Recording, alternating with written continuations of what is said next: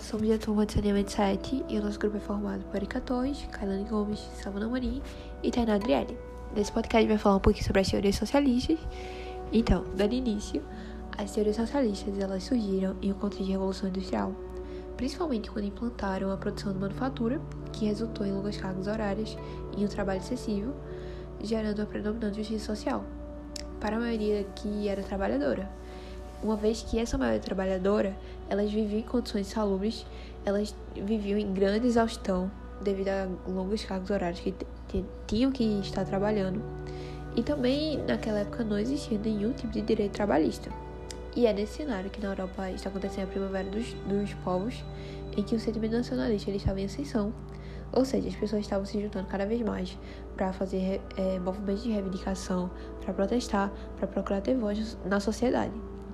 Nesse sentido, vale mencionar que foi em 1864 que foi fundado em Londres a Associação Internacional dos Trabalhadores, que estimulou a realização de congressos em vários países, que foi muito importante para, no futuro, é, ser instalado, é, dar início a algum tipo de direito trabalhista, que vai surgir posteriormente. Então, é, é desse modo que o pai das teorias socialistas, os pais, na verdade, são os grandes estudiosos Karl Marx e Friedrich Engels, e eles criaram o que chama-se de socialismo, socialismo utópico, que tem esse nome porque eles acreditavam que apenas de modo pacífico seria possível suprimir as injustiças sociais e deixar de lado o individualismo e propriedade privada. E desse modo, deixando de lado o individualismo e propriedade privada, é, poderia se alcançar é, a paz, vamos dizer, e suprimir todas as injustiças que acontecem no mundo, de suprimir as desigualdades. Sendo que, é, levando em conta a humanidade, isso parece bem utópico. E além disso, eles foram fundadores de, de várias obras e várias ideias, e algumas delas é, elas vão ser abordadas agora nesse podcast. Quando se fala de teoria socialista de Marx, é indispensável mencionar os conceitos de materialismo dialético histórico, já que são o meio principal de análise sociológica de Marx. Outro pensador associado ao conceito é Friedrich Engels, e ele e Marx criticavam a sociedade em que viviam e sugeriam propostas para sua transformação. O termo materialismo vem da materialidade, ou seja, da realidade material atribuída a essa análise. Primeiramente, a dialética marxista propõe que o ser social age e pensa coerentemente com a sua condição de vida estabelecida na sociedade. Ou seja, a dialética é diretamente a contradição social, essa causada pela disparidade entre aqueles que detêm os meios de produção e o proletariado em si.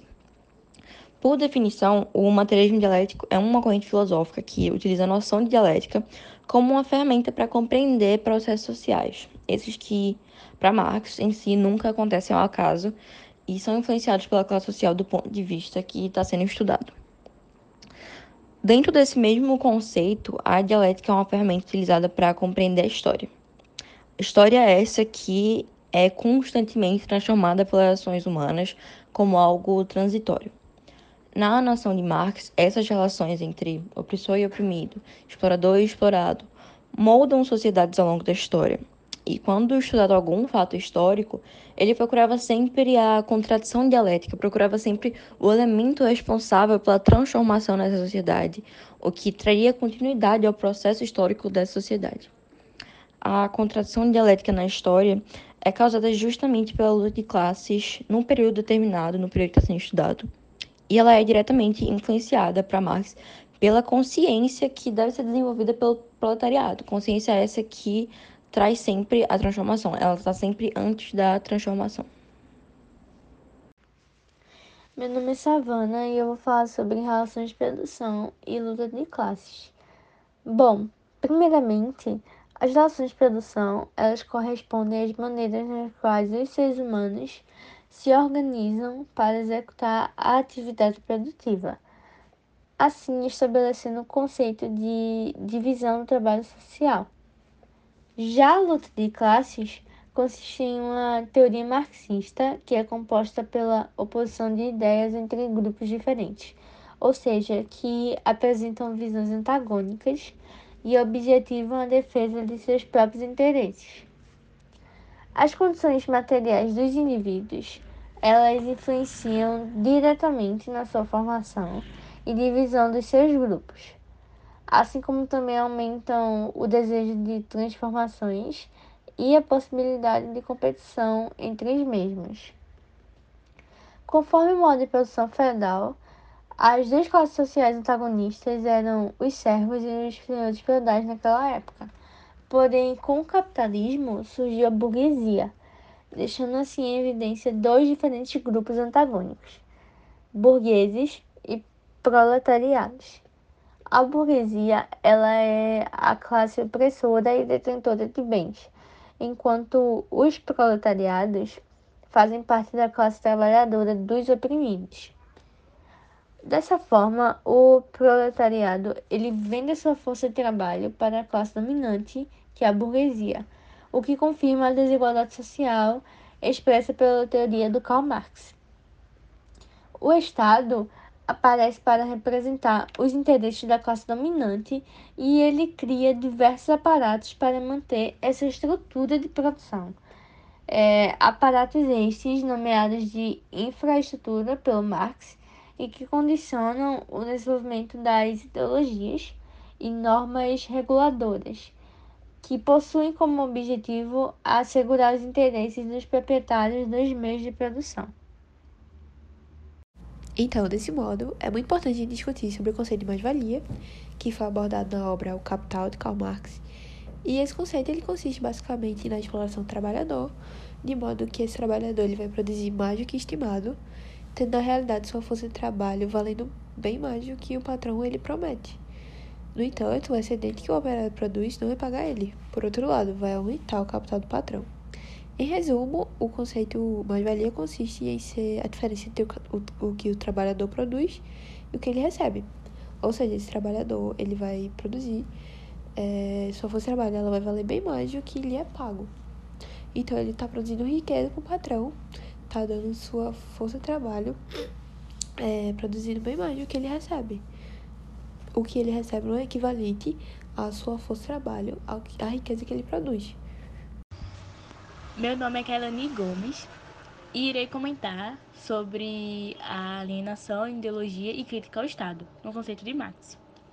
Para o filósofo, quando ocorria do homem perder seu trabalho, perdia em seguida o controle sobre ele, sobre si mesmo, entrando em um processo que conduzia a sociedade a uma determinação social alienada, como a pobreza, desigualdade crescente, luta de classes, que são problemas enfrentados durante vários anos.